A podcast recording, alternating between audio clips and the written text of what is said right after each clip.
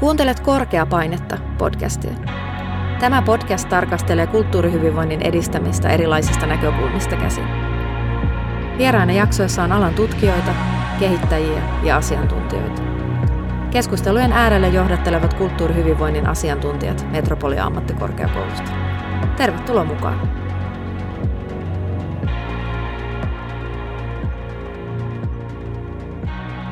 Tässä jaksossa keskustelemme omaishoitoperheiden hyvinvointia ja terveyttä tukevasta luovasta toiminnasta ja sen mahdollisuuksista juurtua osaksi hyvinvointialueiden toimintaa. Minä olen kulttuurihyvinvoinnin asiantuntijana työskentelevä musiikkikasvatuksen ja taiteen soveltavan käytön pääaine vastaava lehtori Minna Lamppu Metropoliasta ja toimin tämän jakson hostina. Tämän hetken matkaa kanssasi kulkevat ja näitä asioita yhdessä pohtivat Vantaan ja Keravan hyvinvointialueen vanhusten palveluiden toimialajohtaja Minna Lahnalampi-Lahtinen, Helsingin Riistavuoren palvelukeskuksen vastaava ohjaaja Jukka Raitio sekä Metropolia ammattikorkeakoulun vanhustyön tutkinnon lehtori Mari Heitto. Lämpimästi tervetuloa. Nostasin tuosta meidän viime jaksosta esiin muutaman asian. Kulttuurihyvinvoinnin merkitys on yksi, monialaisuus on toinen ja ihmislähtöisyys on kolmas asia, jotka koin, että ne ovat äärimmäisen nyt keskeisiä tässä uusia säveliä etsimässä hankkeen toiminnassa ollut, jossa on ryhmätoimintaa omaishoitoperheille toteutettu. Ja toimintaan on osallistuttu siis yhdessä, eli osallistujana on ollut sekä omaishoitaja että hänen hoidettavansa. Ja osa aikuisten omaishoidettavien ryhmistä on ollut muistiperheitä, eli muistisairauteen sairastuneiden omaishoidettavien ja heidän hoitajiensa ryhmiä. Onko summannut nämä asiat väärin? Onko teidänkin mielestä nämä ne keskeiset? Mari? Et ole summannut väärin. Ihan keskeinen lähtökohta toiminnalle täytyisi aina olla nuo nuo kolme tulokulmaa. Mm. Mitä Jukka, ootko samoilla linjoilla? On samoilla linjoilla ja varmaan niin kuin just jos ajattelee tuota ihmislähtöisyyttä, mm. niin sillähän tarkoitetaan ikään kuin sitä vuorovaikutuksellista tasoa, jossa ihmisten välinen niin kuin vaikkapa luottamus rakentuu, joka on taas perusedellytys kaiken vahvistavan sy- syntymiselle ihmisten välillä. Meidän tavoitehan on niin kuin mahdollistaa ihmisten välinen kanssakäyminen, yhdessä tekeminen ja kaikki se vahvistava, mikä siinä syntyy ja tavallaan se on sitä kulttuurihyvinvointia. Se on sitä vaikka ihan niin kuin jos otetaan nyt tämmöinen niin kuin moniaistinen esimerkki kuin kahvi ja pulla, ja sen äh, nauttiminen, jos pullaa on tehty yhdessä, tai mansikka kakku, siinä ollaan niin kuin kulttuuri, moniaistisen toiminnan ja kulttuurihyvinvoinnin ytimessä silloin, jos siihen yhdistyy ihmisten välinen keskinäinen luottamus, kokemus siitä, että me ollaan yhdessä, me tehdään yhdessä, mä annan tähän tilanteeseen niin kuin oman panokseni ja, ja kahvikupin ääressä niin kuin voin ilmaista sanallisesti tai sanattomasti haluami, haluamiani asioita. Voin osoittaa sitä, miten välitän toisesta. Voin osoittaa sen, että olen kanssasi hieman eri mieltä, minulla on erilainen kokemus tai mitä ikinä. Niin si, si, silloin me ollaan ihmislähtöisyyden ja kulttuurihyvinvoinnin merkitysten äärellä. Ja monialaisuus mahdollistaa, jos siinä on vaikka kaksi ohjaajaa, niin kuin, että se näkökulma on monialainen, niin se vielä laajentaa sitä mahdollisuuksien kirjoa, että mitä kaikkea ihmisten kanssa yhdessä voikaan tehdä, mikä voikaan olla mahdollista. Ja tavallaan niin kuin niitä samalla laajentaa niin kuin osallistuvien ihmisten valinnan mahdollisuuksia ja niitä päätöksentekomahdollisuuksia ja tavallaan niin ollen niitä myös sitä heidän omaa toimijuuttaan ja sitä omaa subjektiuttaan.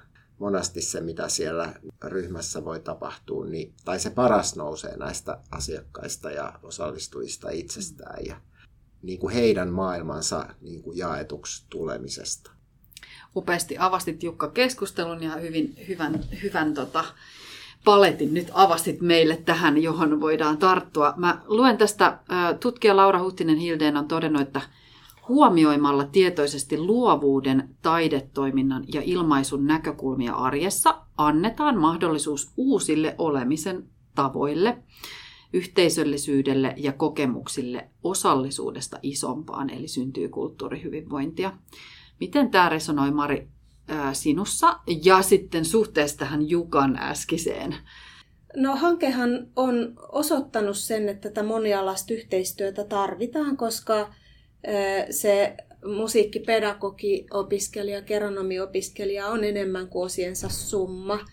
Jukka hyvin kertoi tämmöisen kahvittelu kakkukahvihetken esimerkin, niin siinä kohtaa, kun se musiikkipedagogi voi heti, kun ihmisellä tulee vaikka joku muisto mieleen, että, että tätä kak- täytekakkua syötiin jossain tietyssä kohdassa ja muistan, että siihen liittyy joku kappale, niin se musapedagogi pystyy ottamaan vaikka sen kappaleen ja soittamaan sen siinä hetkessä, kun keronomilla saattaa olla esimerkiksi kyky käsitellä vaikka ihmisen taitoja validoivalla työskentelyotteella ja yhdessä he pystyvät vahvistamaan sitä, sitä ihmistä ehkä enemmän kuin sit yhden ihmisen osaamisen avulla. Eli kaikilla on kuitenkin rajallinen se oma osaaminen. Niin nyt kun me ollaan nähty nämä hyödyt, niin mä pohdin kovasti sitä, että miten tämä saa jatkuvuutta sitten kun hanketta ei enää ole. Että miten me voidaan saada se musapedagogi valmistuneena esimerkiksi ja keronomi valmiina yhdessä työskentelemään. Että miten me voidaan monialaistaa tätä meidän ikääntyneiden niin kuin työ, työkenttää niin, että me saada, että se ei ole sattumanvaraista, että onko se lähihoitaja, harrastaako hän musiikkia tai kitaransoittoa arkena, niin sitten hän voi tempasta sen kitaran käyttöön. Mm. Mutta että itäpuolella kaupunkia se on mahdollista ja lännessä ei tai toisinpäin. Että mm. et, et se ei olisi niinku sattuman varasta, vaan että jotenkin niinku, mm. me, me voitaisiin nähdä tämä niinku mahdollisuutena tai oikeastaan niinku oikeutena mm. ihmiselle paikasta riippumatta sitten niinku saada, saada tätä monialaisuuden hyödyt omaan käyttöön. Kyllä.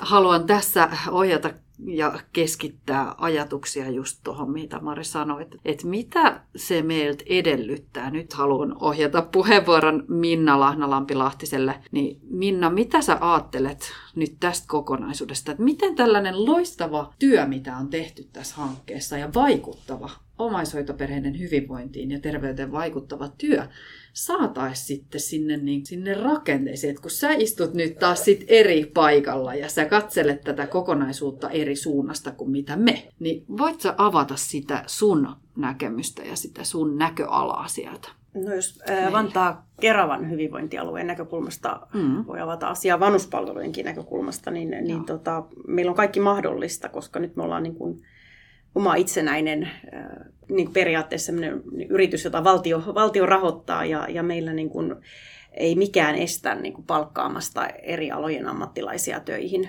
esimerkiksi vaikka äh, tuota, päivätoimintaan tai tämmöisten avoimeen, avoimen toimintaan puntti- ja pullaryhmään. Eli, eli vanhuspalvelulakikin sanoo, että tuota, esimerkiksi ympärivuorokautisessa hoidossakin paljon puhutaan hoitajamitoituksesta, mutta se on oikeasti henkilöstömitoitus ja sielläkin laissa sanotaan, että pitää ottaa huomioon asiakkaiden tarvitsema hoiva, hoito ja kuntoutus ja heidän, niin kuin mikä, mikä, mikä tekee heidän elämästä mielekkään. Eli me ollaan lähdetty hyvinvointialueella antaa Keravalla siitä, että me muutetaan meidän nimikkeitä ja haetaan niiden alojen ammattilaisia, joita me tarvitaan.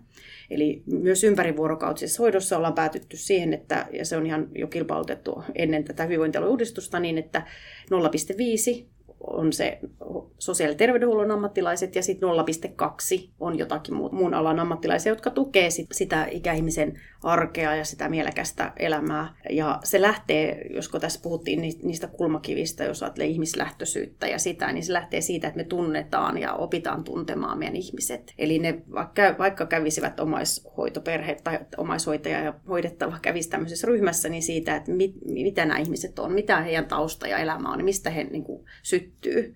Ja sitten rakentaa se työntekijäkunta sen kaltaiseksi. Eli onko sitten, tuleeko tämmöiset vaikka musiikkipedagogit meille vakituiseen työsuhteeseen vai tekeekö he eri taloissa, eri puolilla ammattiharjoittajana tai jotain muuta. Meidän täytyy avata näitä ovia uudella tavalla ja ja se vaatii niin kuin isoa henkilöstöpoliittista muutosta ja sitä me ollaan ainakin nyt Vantaa Keravalla lähdetty tekemään, että meitä ei enää niin kuin sillä tavalla sido tämmöiset, ehkä mitkä Vantaan kaupungin aikana meitä sitoo, että mietitty niitä nimikkeitä, että millä me haettaisiin, koska me ei haluttaisi sitten niin kuin laittaa, että nyt halutaan musiikkipedagogia, vaan että mikä on semmoinen nimike, mihin voitaisiin ottaa sitten riippuen siitä, että mikä on meidän asiakkaiden tarve ja sitten mikä on se ammattilaisen koulutus tai joku muu niin kokemus, niin sitä kautta saataisiin kiinni tettyä ihmisiä meille töihin. Eli, eli monialainen asettelu on jo... On mahdollista. Se, se on mahdollista nyt ja se rakentuu Joo. siellä ja sitten niin kuin nähdään, että mihin mm. se kantaa. Kyllä, kyllä. Ja se lähtee näistä tämmöisistä, niin kuin nytkin tässä tämän hankkeen avulla, että tuodaan sitä näkyväksi, sitä vaikuttavuutta ja sitä, että se on niin kuin, hmm. tarkoituksenmukaista. Ja, ja meillä on iso niin kuin, kulttuurinen äh, muuri rikottavana siinä, että, että niin meidän asiakkaat, omaiset, läheiset, äh, HR-palvelut tai henkilöstöpalvelut, niin voivat niin kuin, asettaa, että pitää olla hoitaja että jos on muistisairas, niin muistidiagnoosi, niin sitten pitäisi olla heti niin kuin, että hoitajataustainen. Että, että sit kun oikeasti katsotaan vähän laajemmin, niin siellä pitää olla tietenkin hoitajia, voi tarvitaan niitä hoidollisiin toimenpiteisiin, että mä en halua, että eikä me haluta antaa Keravalla sitä, että musiikkipedagogi tai vaikka keronomiin tekee perushoidollisia töitä, vaan että sitten eri ammattilaiset raken, rakentuu sen ihmisen ympärille niiden tarpeiden kautta, että, että nyt aika on elänyt sen ohi, että yksi hoitaa koko päivän jotakin tai ohjaa jotakin koko päivän. Eli, eli meidän täytyy niin kuin ymmärtää, että sen vaikka sit muistisairaan asiakkaan ympärille voidaan rakentaa niin kuin vaikka viiden hengen tiimi. Siinä voi olla liikunta-alan ihmisiä, siinä voi olla kulttuurialan ihmisiä, siinä voi olla hoito, hoitopuolen ihmisiä, puutarha-alan ihmisiä, ihan mikä on se mielekäs tekeminen, niin siitä muodostuu se semmoinen. Tähän kuulostaa loistavalta yhdistelmältä just näin, että sitten se hoitajakin kun hän tarvii myös siellä niitä luovia työkaluja siinä arjessa, että jos ajatellaan vaikka kävelytaidon mm. säilymistä, niin sitten sit pitää olla sitä mielikuvituskykyä, että miten mä voin tukea sitä kävelytaidon säilymistä esimerkiksi, ja sehän voi tapahtua sitten hyvin erilaisilla mm. keinoilla, vaikka esimerkiksi nyt sitten kun puhutaan tässä musiikista, niin, niin musiikin avullakin sitä voidaan tehdä, ja sitten kun ne kaikki ammattilaiset nyt työskentelee siinä, niin, niin antavat toisilleen niitä työkaluja, niin silloinhan Toi kuulostaa ihan loistavalta. Mun korvaa. Mari, miltä kuulostaa sun korvaan? Erittäin hyvältä kuulostaa ja, ja nimenomaan se, että mä näen tässä niin kuin ihan tämmöisen vetovoimatekijän. Se voi lisätä myös työntekijöiden hyvinvointia, kun niin kuin monipuolistuu jotenkin ehkä kuva ihmisestä, koska sitten kuitenkin vaikka me oltaisiin ihmislähtöisiä kaikki, niin sitten se kulttuuripuolen asiantuntija kuitenkin tuo tuo vahvemmin esille sitä ihmisen niin kuin kulttuuriosallisuuden merkitystä, kun taas sitten tärkeänä myös toki se hoitajan näkökulma, että niin jo tässä ihmisen, jotta hän voi olla osallisena vaikka eri luoviin toimintoihin, niin pitää hoitaa kipu ja muut asiat. Että me tarvitaan niin kuin monipuolisesti ammattilaiset. Tämä kuulostaa aivan mielettömän upealta ja, ja jotenkin semmoiselta uudenlaiselta ajattelulta ja ehkä semmoiselta ratkais, ratkaisevalta tekijältä jopa niin kuin vanhustyön vetovoiman niin kuin muuttamiseksi. Mm. Että tätä olisi kyllä kiinnostavaa ihan suorastaan vaikka tutkia, että minkälaisia vaikutuksia tällä voitaisiin saada aikaiseksi. Ja sehän on se voittaja silloin se ikääntyvä ihminen tai muistisairautta sairastava ihminen. Kyllä, ja sitä kautta sitten meidän koko yhteiskunta, että, että näin rakennetaan kestävää tulevaisuutta. Jukka, Sä no. sitten Helsingin, Helsingin näkökulmasta tähän, tai Helsingin edustajana tähän keskusteluun.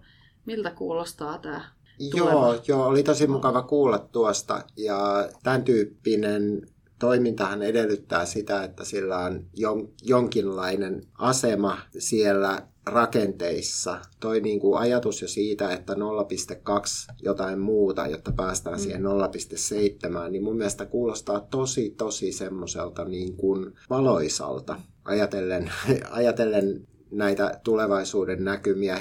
Niin kuin meillähän on justiin tämä, kun saatitte esimerkkiä sieltä niin kuin ehkä ympärivuorokautisesta hoidosta tai päivätoiminnasta. Mm. No Helsingissä on sitten niin kuin justiin tämä palvelukeskustoiminta, jossa itse työskentelen, niin, joka edustaa hurjan väljää ja asiakkaiden tarpeista lähtöisin muotoutettavissa olevaa palvelukonseptia. Niin kuin palvelukeskustoiminnan puitteissa mä soisin, että olisi mahdollista erilaisin tällaista monitaiteista monialaista taidetoimintaa yhdistävillä ryhmätoiminnan muodoilla niin kuin mahdollistaa se, mikä meidän ryhmätoiminnoissa muutenkin näkyy, että ihmiset niin kuin ammentaa toisiltaan, niin kuin tukea asiakkaat itse, meidän ryhmien jäsenet tekee itse sitä työtä niin kuin oman hyvinvointinsa eteen olemalla toistensa kanssa tekemisissä ja antamalla toinen toisilleen ja saamalla toinen toisiltaan. Tässä niin kuin kokonaisuudessa, jos ajattelee kaikkea kotona asumista tukevaa palvelua niin kuin eri muodoissaan, niin kyllähän omaishoitoperheet on sellainen asiakasryhmä, jotka tosiaan tarvii tukea ja joille, joille jos saavat niin kuin oikea-aikaista tarvitsemaansa tukea, niin se kantaa myös pitkälle ja on myös taloudellisesti äärettömän vaikuttavaa. Niin tavallaan siksi just toi, toi niin kuin mä näen, mä itse niin kuin jotenkin näen sen niin kuin ryhmätoiminnan mahdollistamisen. Ja justiin jos se mahdollistuu tällä tavalla niin kuin tollasilla sisällöillä ja keinoilla, mitä se niin kuin esim. tämän hankkeen myötä on mahdollistunut, niin kyllä se on hurjan antoisaa ja vaikuttavaa sekä osallistujien että sitten niin kuin ryhmän ohjaajien monialaisena tietenkin vääjäämättä jotenkin niin kuin rikkaampaa vielä sisällöllisesti ja erilaisilta näkökulmilta. Jos ajattelee sitä niin kuin, ihan niin kuin ammatillisena jotenkin semmoisena, mitä mä sanoisin, no lähinnä siinä on kyse siitä, että mitä ihmiset voi toisiltaan niin kuin oppia myös niin kuin ammattilaisina. Jukan, Jukan sanomaan voisi jatkaa sen, että meillähän Vantaa Keravalla ei ole ollut niin kuin tämmöistä niin kuin avointa mm. palvelukeskustoimintaa, mitä Helsingissä on. Eli me ollaan keskitytty niin Vantaalla kuin Keravalla ennen tätä hyvinvointialue uudistusta niin vain lakisääteisiin palveluihin. Kyllä. Ja silloin meillä on niin kuin, ollut tämä päi, niin, niin sanottu päivätoiminta, joka, jonka avulla esimerkiksi omaishoitaja on voinut niin kuin, vapaa-päivän korvata. Mm. Eli se on ollut sille ympärivuorokautisen hoidon vapaa-päivälle korvaava korvaava muoto. Ja, ja kyllähän niin tämä, on, tämä hanke on näyttänyt sen, että me mahdollisesti tullaan avaamaan esimerkiksi omaishoitajille tämmöistä ryhmämuotoista toimintaa, koska just niin kuin sanoit, niin se, että, että se omaishoito jatkuisi mahdollisimman pitkään. Se on inhimillistä, se on taloudellista, se on kaikilla tavalla varmasti kumpaakin niin kuin siinä, siinä suhteessa olevaa niin hyödy, hyödyntävää. Ja, ja tota, näin ollen niin meillä on esimerkiksi nyt näitä tämmöinen Myyrmäen Myyrmäen tota, osaamiskeskus, Myyrmäen vanhusten keskus, jos meillä on tämmöinen osaamiskeskus, jossa on lähdetty tätä rikkomaan näitä, näitä, myös näitä ympärivuorokautisessa hoidossa näitä henkilöstöasioita, niin, niin on mahdollisuus avata. Siellä on tilatkin sen tyyppiselle toiminnalle, että et kyettäisiin avaamaan, eli et ei pelkästään niin hyvinvointia edistävää työtä, joka kunnat tekee, eli Vantaa kaupunki ja Keravan kaupunki, vaan että, että hyvinvointialuekin tuottaisi tämmöistä matalan kynnyksen toimintaa, niin, niin varmasti on meillä se seuraava askel, että jonkinlaisena muotona juuri tuon vuoksi, että, että me nähdään, että ne omaishoitoperheet, jotka meillä on, niin kykenisivät tekemään sitä työtä, arvokasta työtä niin kotona ja, ja mielekä, että se olisi mielekäs elämä, eli että ei vaan, että koetaan niin kuin taakkana tai että on pakko jaksaa ja jatkaa, vaan että se on niin me ei voida kaikkia ottaa omaishoidettaviakaan sitten jo niin kuin tietenkin otetaan ja annetaan ympärivuorokautista hoivaa ja hoitoa, mutta tiedetään, että tälläkin hetkellä meillä Vantaa Keravalla on 140 ikäihmistä, jotka jonottaa tähän ympärivuorokautiseen hoitoon, niin, mm. niin, niin tota, jotta niitä jonottajia ei olisi niin paljon, eikä lähes ollenkaan, niin se vaatii erilaisia toimenpiteitä. Ja tämä tämmöinen ryhmämuotoinen toiminta on varmasti yksi niistä, joka nyt tämänkin hankkeen näkökulmasta on näyttänyt sen, että on vaikuttavaa ja, ja merkityksellistä ja sitä kautta niin kuin, tuo niitä hyviä päiviä sinne kotiin. Kyllä. Mä näen y- y- yhdeksi tärkeäksi asiaksi on se, että, että, että tämmöiset, niin kuin, tämmöisten hankkeiden avulla tuodaan myös niin kuin koulut lähelle tai se, sitä työelämää ja erilaiset niin kuin oppijat ja osaajat. Eli, eli juuri kun mä sanoin, puhuin siitä, että minkälaisia muureja pitää murtaa, niin, niin näiden avulla voidaan tota, murtaa niitä ja, ja tuoda osaajat sinne ja oppimaan ja näkemään esimerkiksi vanhustenhuollon niin mahdollisuudet. Eli paljon negatiivisuutta ja muuta on julkisuudessa ja, ja moni ajattelee, että varmasti lähde ikinä haluan mennä vanhustenhuoltoon töihin tai olla siellä vanhusten kanssa työssä, eri alojenkin ammattilaiset, niin, niin tämmöisten, tämmöisten avulla niin, niin, niin mä näen erittäin tärkeänä sen, että koulut ja oppilaitokset ja osaajat jalkautuu näihin meidän työ, työelämään ja sitä kautta innostuu ehkä siitä, siitä, siitä tota, työstä ja sitten myös ne meidän osaajat, jotka siellä työskentelee. Me tarvitaan niitä hoitoalan ammattilaisia ja muita ammattilaisia, niin saavat paljon sitten myös niin kuin näiltä, näiltä osaajilta.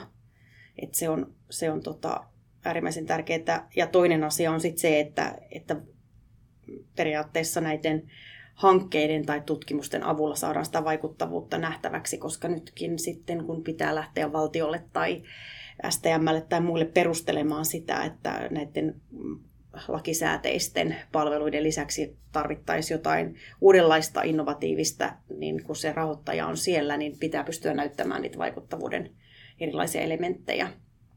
Ja, ja sit, kun sitä on, niin sitten voi avautua niitä rahahanoja myös, jolla mahdollistetaan sitten uudenlainen toiminta. Niin, mä jotenkin unelmoin siitä, että se muistisairautta sairastava ihminen voisi elää hyvää elämää koko niin kuin loppuelämänsä ajan ja se mahdollistuu toki tällä monialaisella yhteistyöllä, mutta sillä osaamisella. Ja se tarkoittaa silloin sitä, että että sitä niin kuin koulutukseen täytyy satsata sekä, sekä niin kuin uuteen tutkintoon opiskelevilla että sitten siihen täydennyskoulutukseen. Sitten toki tässä hankkeessa tämän luovuuden niin kuin tämä syvempi merkitys, mistä ollaan nyt keskusteltu tässä näiden kahden podcast-jaksonkin aikana, niin jotenkin myös sen luovuuden tunnistaminen siellä ikääntyneiden palvelujen, vanhuspalvelujen parissa, että onko meillä sitä osaamista, että voidaanko me sitä kartottaa ja lähteä sitten jotenkin myös sitä ruokkimaan työntekijöissä, että, että, että mikä on sen luovuuden, minun oman luovuuden ja sen asiakkaan tai asukkaan luovuuden niin kuin merkitys tässä hyvässä arjessa ja elämässä ja voiko sieltä löytyä myös semmoisia työssä jaksamisen elementtejä. Että se olisi, se, sitä pohdin. Niin. Ja tavallaan se on semmoinen, joo kyllä, kyllä on samaa mieltä. Ja tavallaan se on semmoinen, niin kuin, kyllä mä unelmoin sellaisesta niin kuin työyhteisöstä tai niin kuin yhteisöstä laajemmin, olkoon se sitten vaikka jonkun tota noin, niin, ympärivuorokautisen tota, asumispalvelun ryhmäkoti, jossa asuu muistisairaita ihmisiä tai joku muu voisi olla niin kuin oikeastaan niin kuin kotihoidonkin asiakas, joka käy vaikka päivätoiminnassa tai joka käy vaikka palvelukeskustoiminnassa, niin mä unelmoin sellaista yhteisöstä, jossa se näky olisi yhteinen ajatellen kaikkea sen arjen sisältöä, jossa ihmiset sitten elää joko työpäivänsä tai, tai loppuelämänsä ajan että se mitä siinä päivässä on, niin me käsitettäisiin niiden asioiden merkitys jotenkin vähän samansuuntaisesti ja sen perusteella tehtäisiin niitä ratkaisuja, jotka vaikuttaa siihen, että minkälaiseksi vaikka sen ryhmäkodin asukkaiden niin kuin elämä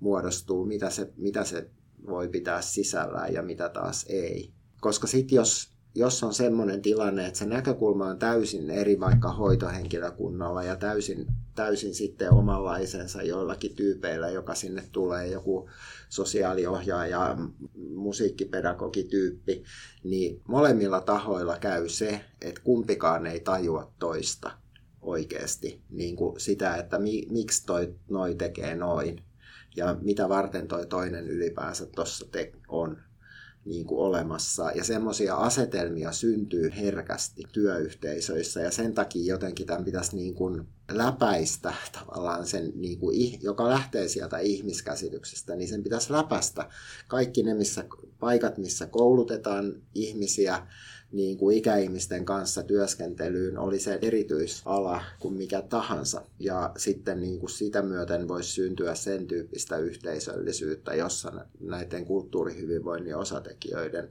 niin kuin tavallaan merkitys siinä määrin jaetaan, että se tulee jotenkin noteeratuksi. Ja sama pätee tietenkin laajemmin tähän niin kuin kaikkiin rakenteisiin. Tuohon on pakko jatkaa, että, että tota, edelleen tästä kulttuurin muutoksesta ja, ja mikä on, on niin kuin mahdollisuus, kun on monialaiset tekijät, että juuri tänäänkin kävin yhdessä meidän palvelutalossa tuolla hyvinvointialueella, niin sauna oli aivan, niin kuin näki, että se on lähes käyttämätön. Ja, ja siellä on niin kotihoitoa saavia, koko talo täynnä kotihoitoa saavia yhteisöllisessä asumisessa asuvia ihmisiä. Ja meillä on aika paljon luultavammin, jos nyt katsoisi sitä henkilöstöluetteloa, niin hoitaja-ihmisiä, koska tota, ihmiset työskentelevät niin kuin sen palvelusuunnitelman mukaisesti, ja jos siinä on niin kuin, varmaan se suihku lukee, niin sitten on niin kuin, et, et just tämä tietyllä tavalla tämä luovuus siinä ja luovuuden opettaminen ja, ja, ja sen erilaisten ammattilaisten saaminen näihin yksiköihin, niin se, että miten voidaan niin kuin saunastakin tehdä elämys. Et, et monella tavalla ja, ja se, että katsotaan sen boksin ulkopuolelle, saadaan niin kuin ihmiset miettimään, mitä minä itse haluaisin, kun olen vanha tai elän, elän hyvää, hyvää vanhuutta. Että tota, jotenkin jotenkin niin kuin, nyt on sen aika, aika ja, ja mahdollisuus, että, että oikeasti mietitään yhdessä, että miten mahdollistetaan mahdollisimman, mahdollisimman hyvä, hyvä tekeminen, mutta se vaatii sitä, että, että oikeasti uskalletaan rikkoa rajoja ja tehdä uudella tavalla. Ja, ja niin kuin sanoin, edelleenkin haluan korostaa sitä, että näiden, näiden, näiden hankkeiden avulla niin kuin luodaan paljon semmoista uutta ja, ja niin kuin erilaista, mitä sitten tuolla arjen työssä, kun tehdään niitä lakisääteisiä palvelusuunnitelman mukaisia käyntejä. Sillä ei kyllä mahdollisteta sitä varmaan sitä, sitä omaishoitajan jaksamista ja sitä, että hän pärjää siellä kotona, jos mennään siellä hyvin kapealla se, semmoisella katso, katsonnalla, että hyvin paljon on tehtävä, tehtävissä ja tehtävää. Että. Kiteytä vielä Vantaan ja Keravan hyvinvointialueen vanhusten palveluiden toimialajohtaja Minna Lahnalampi-Lahtinen. Jos joku toinen hyvinvointialueiden johtaja nyt kuuntelee tätä meidän podcastia ja, ja kuulee tämän, että, että tota, Vantaan ja Keravan hyvinvointialueella tällä tavalla niin kuin halutaan edetä ja aiotaan edetä, niin ää, voiko antaa jotain sellaisia, niin kuin, että mitkä on ne tärkeimmät, vaikka kiteyttää kolmeen tärkeimpään asiaan, että että että jos antaisit ohjetta nyt toiselle vastaavassa tehtävässä olevalle toiselle alueelle. Helposti sanottu. Tota, yksi, yksi avain tähän, niin kun, mistä tota, kun ollaan lähdetty tekemään kulttuurimuutosta, on se, että me opitaan tuntemaan meidän, niin jos puhutaan asukkaista tai asiakkaista, niin me ollaan tehty se, semmoisia monologeja, eli sata asiaa ihmisistä ja kirjoitettu ne monologin muotoon. Eli, eli jos meidän, meidän työntekijät oli ne sitten hoitajia tai eri alojen ammattilaisia, niin ei tunne meidän asiakkaita ja niitä asukkaita, jotka siellä asuu, niin, niin ei osata rakentaa sitä elämää siinä ympärille. Eli se, että, että lähteä rohkeasti tekemään jotain muutakin kuin sitä yhtä palvelusuunnitelmaa ja, ja, tota, ja sitten olla rohkea ottamaan muitakin kuin hoitajia tekemään työtä. Ja, ja me ollaan paljon käytetty kulttuurialan, eli tehty Vantaa Videorkesterin kanssa ja monien muiden kanssa niin yhteistyötä ja sitä kautta saatu, saatu elämää ja eloa sinne, sinne eri yksiköihin ja myös kotihoidon asiakkaille. Kolmas asia on varmaan se, että tuota, johtamiseen tulee kiinnittää valtavasti huomiota. Eli se arjen mahdollistaja on se lähijohtaja, lähiesimies ja, ja hänen niin kuin se motivoituneisuus siihen, siihen, että haluaa tehdä hyvää vanhustyötä, niin on, on merkityksellistä. Mutta se vaatii niin kuin koko silti johtamisrakenteelta, vaikka olisi kuinka suuresta organisaatiosta kysymys, että kaikki heittäytyy siihen ja ovat lähellä ja läsnä ja liikkuvat siellä myös siellä yksiköissä. Että nämä kolme ehkä. Kiitos. Mari, ole hyvä, sulla on tähän lisättävää. Joo, koska mä ajattelin myös kertoa terveisiä, mutta sitten on niin koulutussektorille. Eli mä taas sanoisin, että olet sitten vaikka sotealan toisen asteen tai ammattikorkeakoulututkinnon opetussuunnitelma vastaava, niin käyppä läpi, että tuleeko siellä kulttuurihyvinvointi kuinka esille ja, ja toisaalta jos teidän organisaatiossa on vaikka kulttuurialan tutkintoja, niin kuinka paljon teet yhteistyötä ja voisiko siinä asiassa vaikka tehdä jotain muutosta? Loistavat ohjeet, kiitos Mari. Onko Jukka, haluatko kommentoida jotain? Vai? No just on ihan samaa mieltä molempien Minna ja Marin kanssa. Ne on keskeisiä asioita. Ja tota, itse niin kuin toivon justiin sitä, että koko toi kulttuurihyvinvointi, kun se oikeastaan se kyse on siitä, niin kuin, että ihmistä katsoo kokonaisuutena. Siitä on kulttuurihyvinvoinnissa kyse ja tavallaan niin kuin sen, jos se näkökulma on, niin se on automaattisesti kulttuurihyvinvoinnillinen jollain tapaa, jos ihminen otetaan kokonaisuutena todesta. Ja se, sitä, osa sitä totta on sen ihmisen niin kuin, tämä sosiokulttuurinen niin kuin, puoli ja ö, joskus on niin, että sitä nimenomaan sitä sosiaalista ja kulttuurista ei oteta niin todesta, että sille jotain rahaa tarvitsisi laittaa tai resursseja. Mutta sitäkin se sitten vaatii, mutta se maksaa itsensä monin verroin takaisin inhimillisesti, inhimillisinä ja taloudellisina niin kuin voittoina, sanoisin näin. Ja siitä lopulta on niin kuin kysymys, siksi me varmaan tässä nyt ollaan aikaa yhdessä vietetty muun muassa. Kiitos Jukka Raitio. Ihan loistava loppukaneetti tähän, että tähän on erittäin hyvä, hyvä lopettaa. Kiitos kaikille tästä keskustelusta. Kuuntelit Korkeapainetta podcastia. Podcastia julkaistaan osana kulttuurihyvinvoinnin tutkimuksen ja koulutuksen osaamiskeskittymä Kuveren toimintaa.